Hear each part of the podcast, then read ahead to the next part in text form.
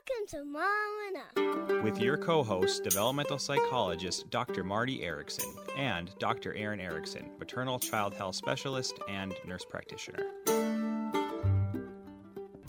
Here's my grandma Marty. And here's Erin, my mom and Up.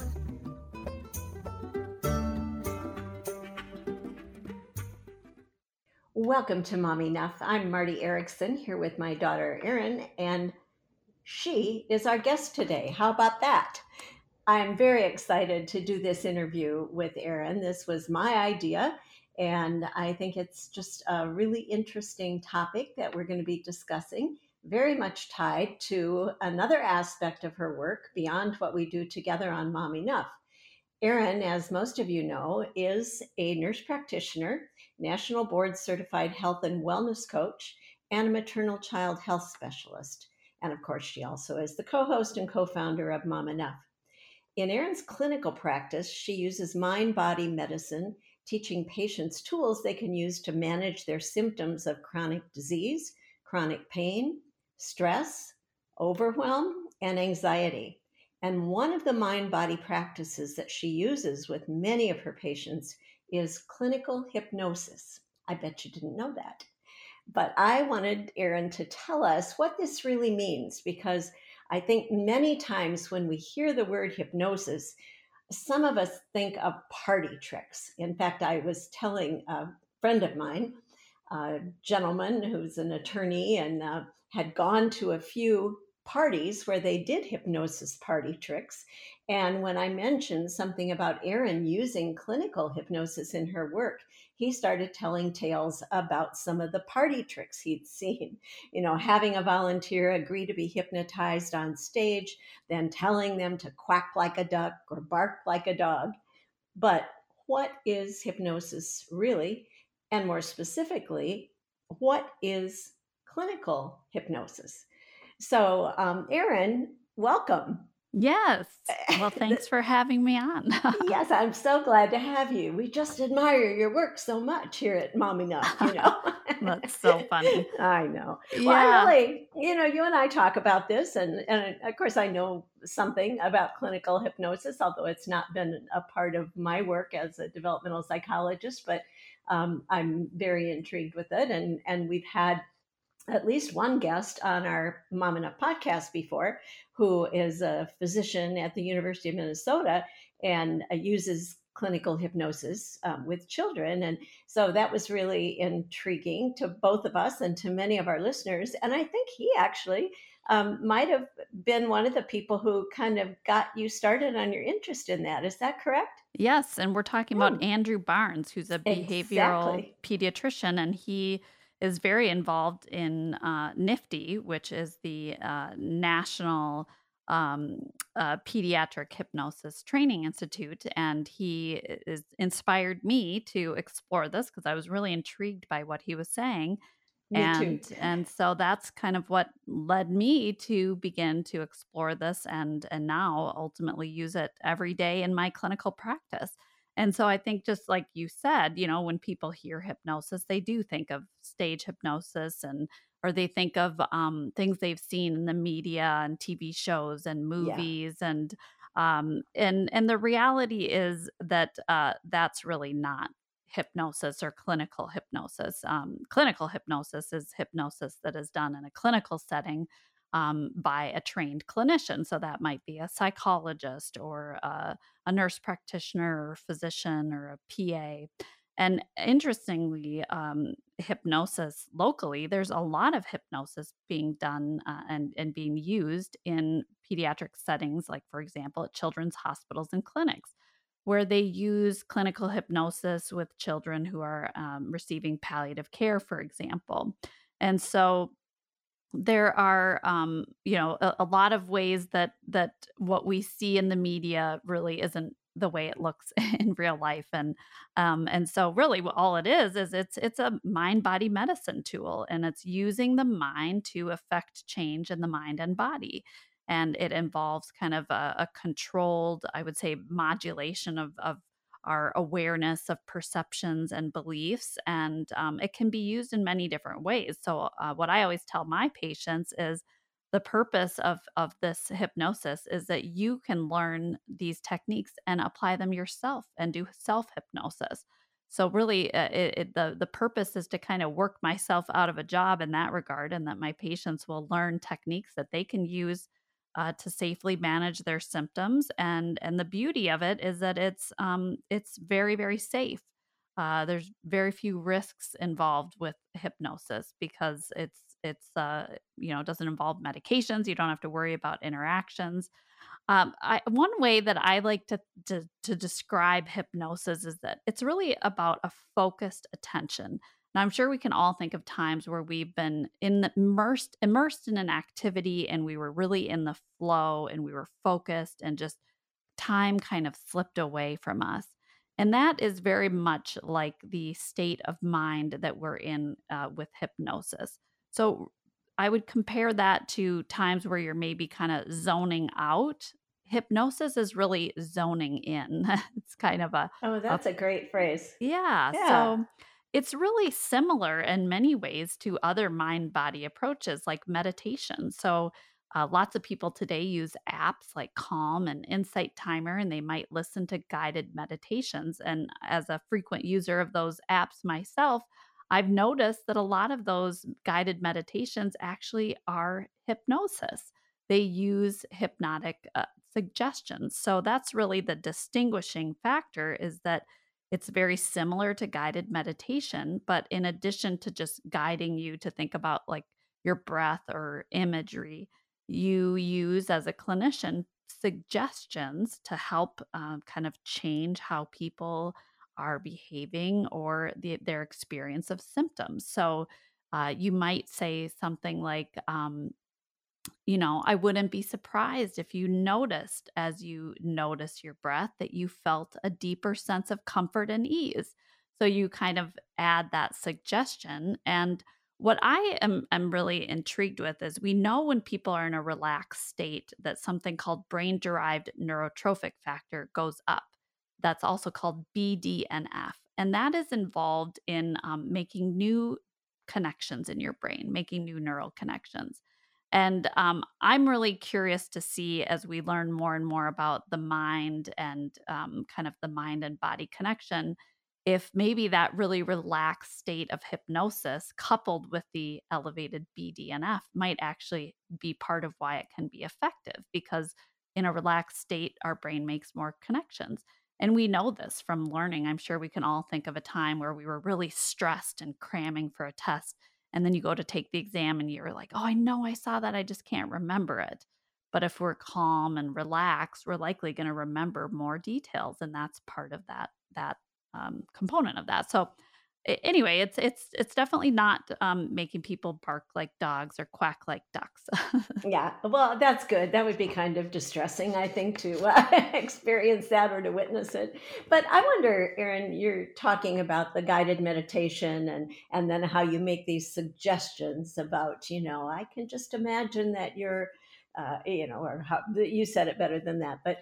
Um, can you give us a couple of concrete examples of situations and maybe just generally kind of identify uh, an issue? Obviously, you can't, you know, say too much because you have uh, patients in town who are working with you on this, but just give a couple of examples and and say those words, or maybe even think about um, anxiety I've been struggling with recently, and and say to me what you might say and, and, two things in my life i would say that you know about because i tend to confide in you a lot. It's been really stressful for me to try to find a quiet place to work these days because my husband has retired now and he's home a lot more and and he kind of moves around the house all the time you know he has all this nervous energy and and so i've i've been trying to find a quiet place to do my high concentration work. That's number one. And another one is I have um, a lot of pain in my knee because I injured my knee skiing when I was very young. And now that I'm getting quite old, I have bad arthritis in that knee. And I love to be super active. I'm getting ready to go on a ski trip tomorrow, hoping that my knee will hold up. But um, anyway, those are two things that are on my mind. So maybe you want to pick one of those and and uh, just kind of give an example. Is that Yeah. okay? Yeah, that's great. So uh, Okay. let's start with the pain um, because a lot of my patients are dealing with chronic pain. Yeah. And um, so, one thing uh, we might do, which typically with hypnosis, you start with something called an induction or introduction. And that's kind of the first phase of, of the hypnosis experience, where you're just getting people into more of that relaxed, calm state.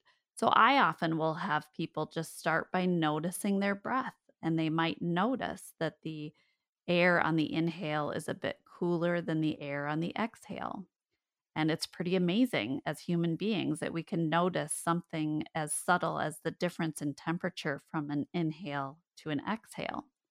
And then I might say something like, There's nothing you need to do right now. There's nothing anyone needs from you. And of course, you're in control and you can just notice your breath. And then I might say, and maybe as you notice your breath, you might notice that you feel a bit more calm and relaxed. And so, you know, starting that introduction and helping people feel more calm and at ease and then we often will deepen that sense of relaxation. And, you know, it could be something like having them imagine that they're stepping down a staircase and feeling more at ease with each step down. Mm. And And that's the hardest task for me with my knee right now is stepping yeah. down a stair. So, okay. you know, we might use a Okay. different Yeah. image for you. If you had told me, like, oh, it's really painful to go downstairs, we might use something else. Uh, but the reality is, when we're using our minds, even if we have pain doing something in everyday life, when we do that in our minds, we often don't experience Yeah. those same things. So, that can actually be a helpful way to experience something that maybe you can't experience anymore. And so, once we get people to this more relaxed state, then we can um, kind of start to guide them through the process of of trying different things or um, imagining different things. So, for example, with pain, we might use something like a pain dial.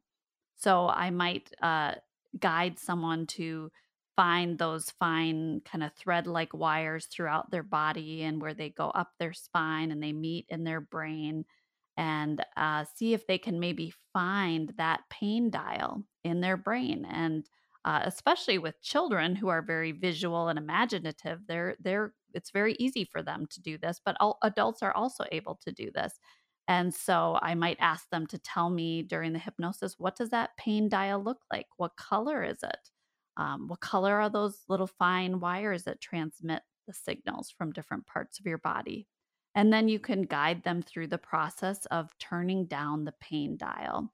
So that would be one way to do it. Or hmm also with pain, we might say, you know, uh, uh, use a a gate analogy. So there are gates all along the way. And I wonder where the gate is that might stop that pain signal from being transmitted. And can you close that gate? So it's it's really using imagery in that way. Um, and you know, it's a trial and error, of course. You try different things and and you experiment it and you see how it works and and you adjust based on on that person. Now, you mentioned the, this kind of stressful situation of being, you know, uh, retired and home, and you're both around the house, and um, you know, feeling like you don't have a lot of space for quiet and um and you know it may be too that the more you know you're kind of in that space and worried about it the more you even notice those sounds and Yeah, for sure. For sure. so we might use some suggestions based on um, that you might be able to find that when you focus on your breath and you take some time you can create space where you're less tuned into those sounds and I can think of many examples where we're in our homes and maybe there's a sound of a fan in the background. And we really don't even notice that sound until we notice it. And then once we notice it, we really notice it. But we can also easily distract ourselves from that too. And so we could use something like that or maybe even just addressing the actual feelings of stress and overwhelm and how can we create a little less stress around that where maybe then feeling less stress you'll find that you feel less bothered by the noises Mm. um, and of course it could also just be practical things like maybe you could buy a pair of uh, noise canceling headphones. Yes, there you go. so, so, we might brainstorm other ways that we can navigate things too. Yeah, practical strategies. yeah, yeah, yeah, yeah. That's great. And you know, I think um, I, I know a lot of people who say they really have trouble with meditation, and yet I think with having an appointment, like you do a lot of your patient uh, visits, well, you do all your patient visits virtually. Um, and I could imagine that being on a, a, Zoom session or a you know virtual session with you and having you speak in your most comforting voice and kind of lead me through a tailored meditation, if you will, or vi- creative visualization that you've created would really be a step a step beyond what I can do and what many people say they can do with meditation. I mean, I don't I don't struggle with meditation too much, but I have some friends who say they just absolutely can't do it. They can't step out, you know, without without something more. So I think the something more is uh, or could be this clinical hypnosis, which is a really comforting approach. Yeah, that's a, a great insight. And and the reality is uh people have different kind of ability or natural kind of like ability to be hypnotized, I guess. And and I don't Yeah. like to describe it like that because it's not like someone's doing something to you. You're very much in control in the process. But you know, when it comes to meditation, I, I think part of people's struggle with that is that our societal expectation is that you're going to quiet your mind. And that's just not the reality of meditation. Meditation isn't about quieting your mind, it's about being aware of the fact that, oh, now you're thinking about this list of to do. And then, oh, let's come back to whatever it is you're focused on, whether that's breath or an image. And so, really, the practice of meditation is to get to the point where you become more quickly aware of the fact that your mind is wandering and then you come back to the focus and Yeah. just that practice of back to the focus and noticing is is really helpful and so um, there's a great book um, uh, called Med- meditation for fidgety skeptics and a lot of people I love that. really like that book and um, and so i think there's there's part of it is just letting go of our preconceived notions of what that means. And um, it does get easier. Practice makes things easier. It's not about perfect. And as human beings, we are thinking people, we are thinking animals. And so our our natural instinct is to think and and the purpose is not to turn that off and even with hypnosis i'll have patients say oh you know i was kind of distracted here and then i came back to focus and that's okay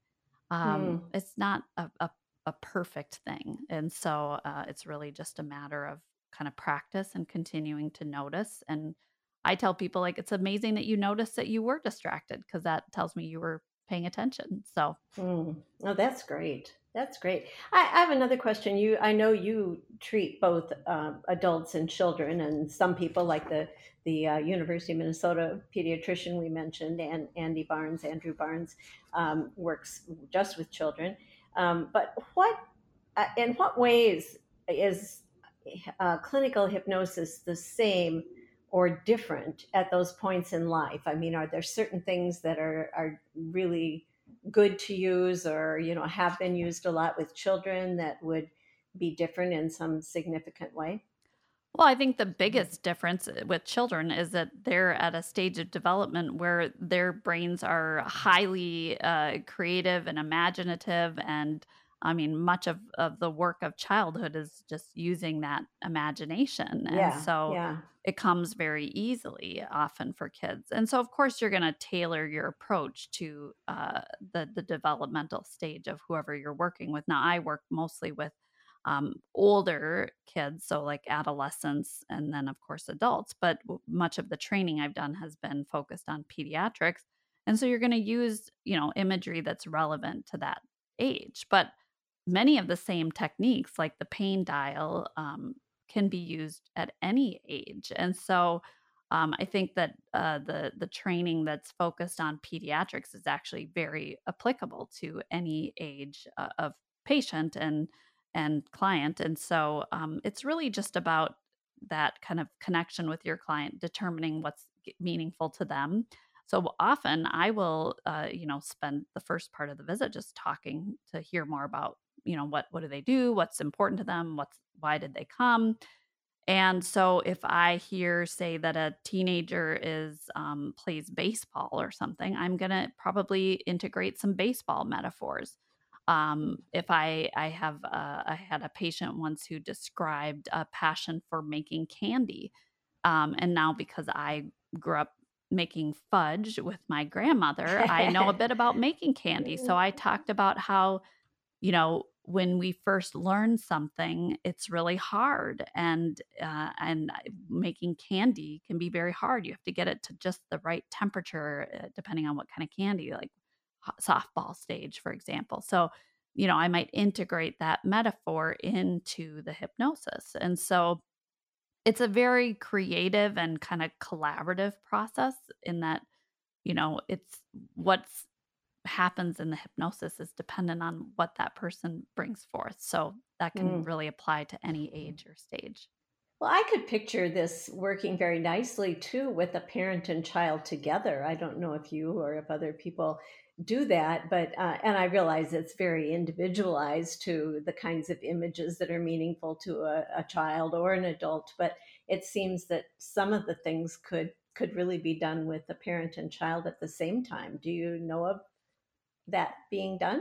Yeah, that's an interesting question. I do not know of that being done um, because I think it's often a very personalized thing, but Yeah. it might be an interesting thing to explore for Yeah, sure. yeah. I, I, I mean, I'm so focused in my own research and work on the the nature of the parent-child interaction and the you know the reciprocity of that and finding finding ways to kind of calm down and regroup together after a blow up or something or a you know an intense Yeah. situation. So I don't know that that's just a an off the off the chart question you know that I uh, Yeah, that well, I I thought of. Yeah. I yeah, I think at at at the very least, uh, including the parent as as far as kind of um, letting them know uh, what's been done, so they might be able to remind the child, "Remember that technique you used? How could you?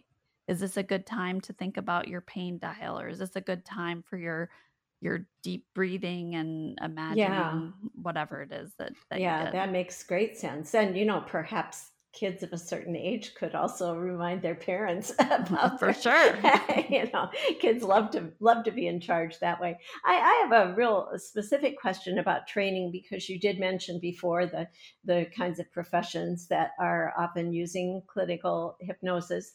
And I, are there um, standards and uh, I'm sure there there are, but what can you tell us about the standards for specialized training specifically in clinical hypnosis? Because, you know, a physician or a, a nurse practitioner with a doctorate like you, you have a whole lot of education, but this is a, a new tool, a different tool than you probably had um, in your original training. And so, what is required for someone to, uh, you know, to be paid, or or does insurance cover it sometimes? Um, how does that work in terms of credentialing and and the way it works within the healthcare system? Yeah, that's a really good question. And I mean, it, it certainly depends a lot on how it's set up in the clinic setting. And um, if it's part of other services, you know, it's usually billed as part of just those other services. Uh, but when it comes to who can do this, I mean, to do clinical hypnosis, you have to be a clinician of some type. So a psychologist, a Sure. physician, um, a dentist, for example. There's dentists who do this. Um, that is different from, say, hypnosis that um, any old person could maybe go get some training in. And uh, I personally think that uh, clinical hypnosis is sort of the um, gold standard as far as, you know, you have people who have advanced training in other areas and really understand um, kind of the the human body and, and mind in different ways. Now, um, it's going to look very different depending on who's doing it. So, a dentist is maybe going to be focusing more on anesthesia or numbing and and things that are appropriate to their work. They're probably not going to be doing hypnosis for for generalized anxiety or Sure. depression or things like that. Um, the same can be said for a psychologist so in my practice, I'm not going to be doing um, a lot of hypnosis that's focused on complex mental health issues, whereas a psychologist might. um, do more around trauma and other kinds of things. Um, though I do address anxiety and in in my practice, uh, but it's you know dependent on kind of the level of that. Um, so Sure. I might be doing more around pain and things. There are um, there is the American Society of Clinical Hypnosis, and they have a certification program. You don't have to be certified to do this. There's lots of trainings. Um, so, for example, I've done my trainings through the National Pediatric Hypnosis Training Institute, and also with Michael Yapko, who kind of wrote the the uh, one of the leading textbooks on Textbooks, yeah. yeah.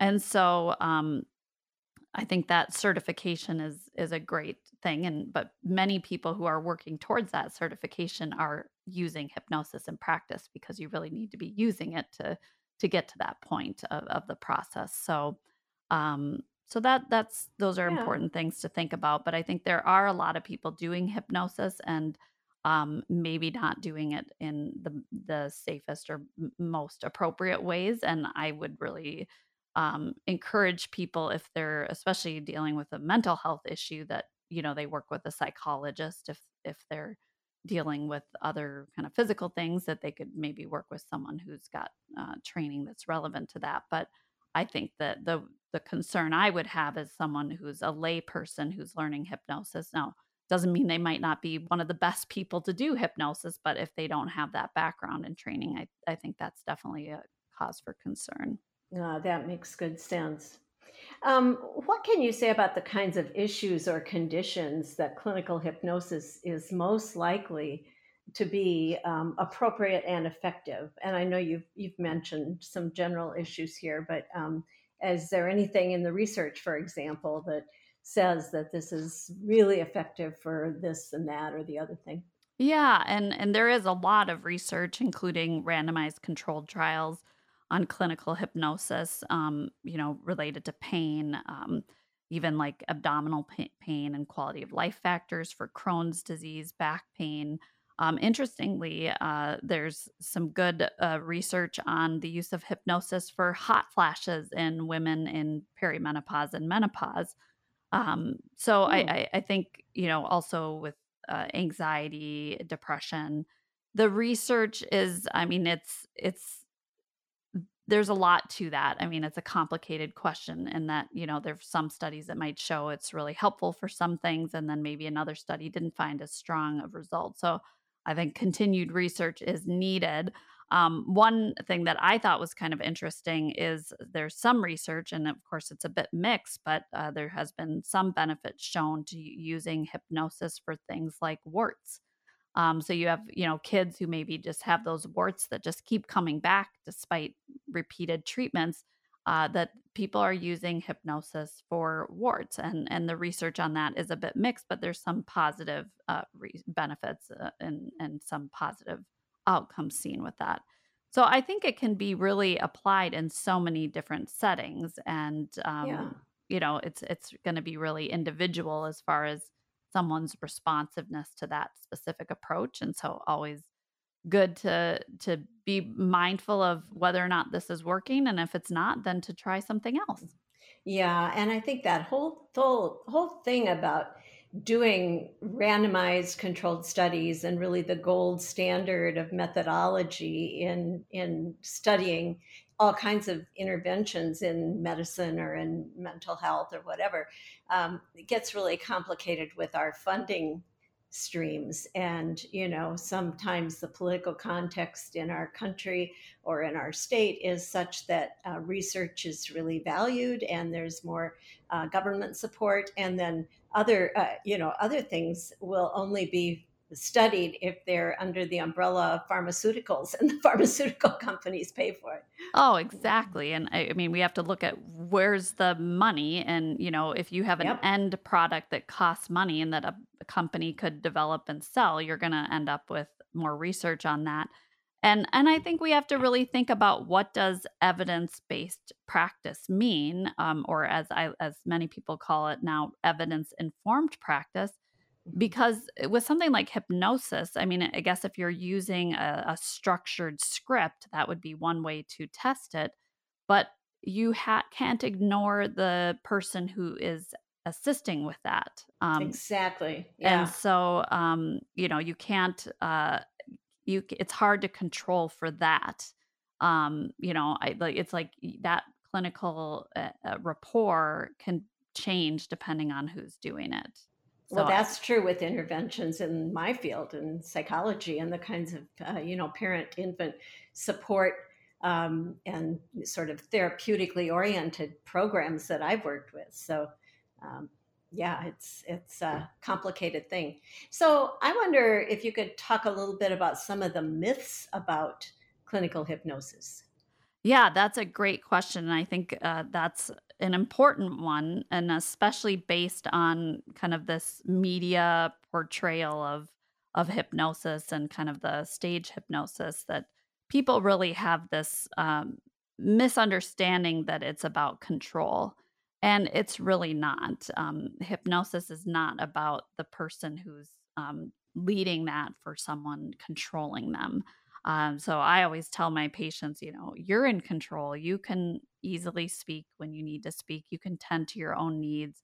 Um, nobody can make you do something you don't want to do. And and a lot of people are worried, like, am I going to say something I don't want to disclose? And and the reality is, no. I mean, you're you are in control during this process. Uh, another common uh, misconception is that people don't remember what happens during the hypnosis now, there is something called post hypnotic amnesia where people sometimes don't remember all the details. Um, but that could happen with anything. You know, you could be having a conversation with someone and not remember all the details depending on how focused you are.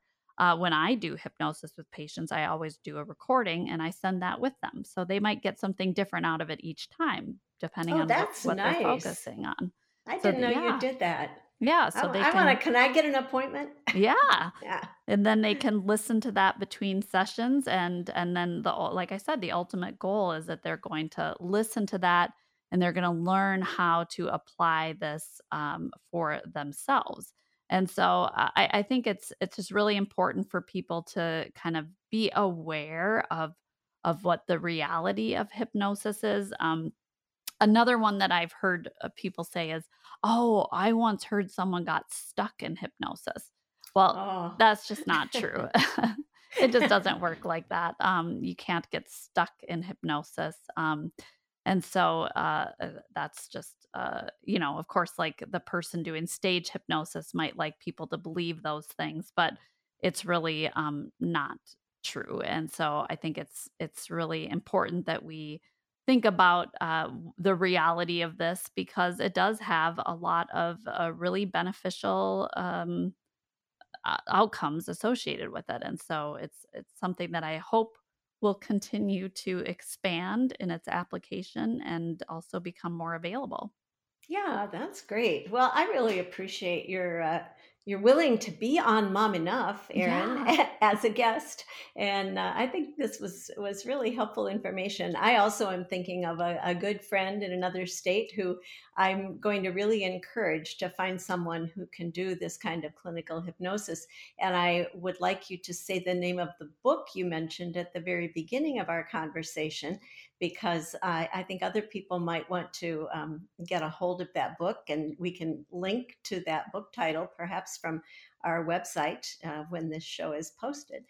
But um, I'd like the to I'd like to order one. meditation for fidgety skeptics is Yeah, that that's yep the one. yep Meditation for fidgety skeptics. I know a few of those, but uh, that sounds like a really good book. So I'm going to buy that as a gift for my friend and uh, see if she can find someone. yeah that's a struggling with some really hard issues, and oh um, but this would be. I, I, you probably know who I mean, and yeah, um, yeah, and I just think this would be a really helpful part of her treatment. I spend a lot of time with her just to try to support her at a difficult time, and this sounds like it would be a, a nice piece for that. Yeah. So Well, that book's yeah, by Dan Harris, and he he has that 10% hmm happier uh, book as well. And um, he's done a lot of great work on, and that's more of a meditation book. But I think that is a, a great uh, skill to develop. And and then if people want to try other types of of uh, mind body skills, hypnosis is a great one to consider.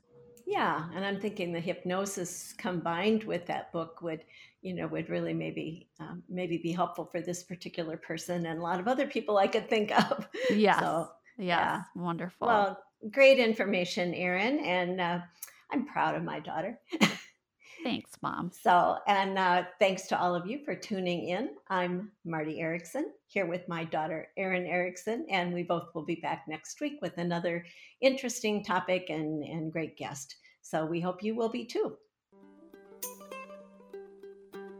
Content copyrighted by Marty and Erin Erickson. All rights reserved. Visit momenough.com for an archive of all Mom Enough shows and many free downloadable resources on child development, parenting, and maternal health and well being.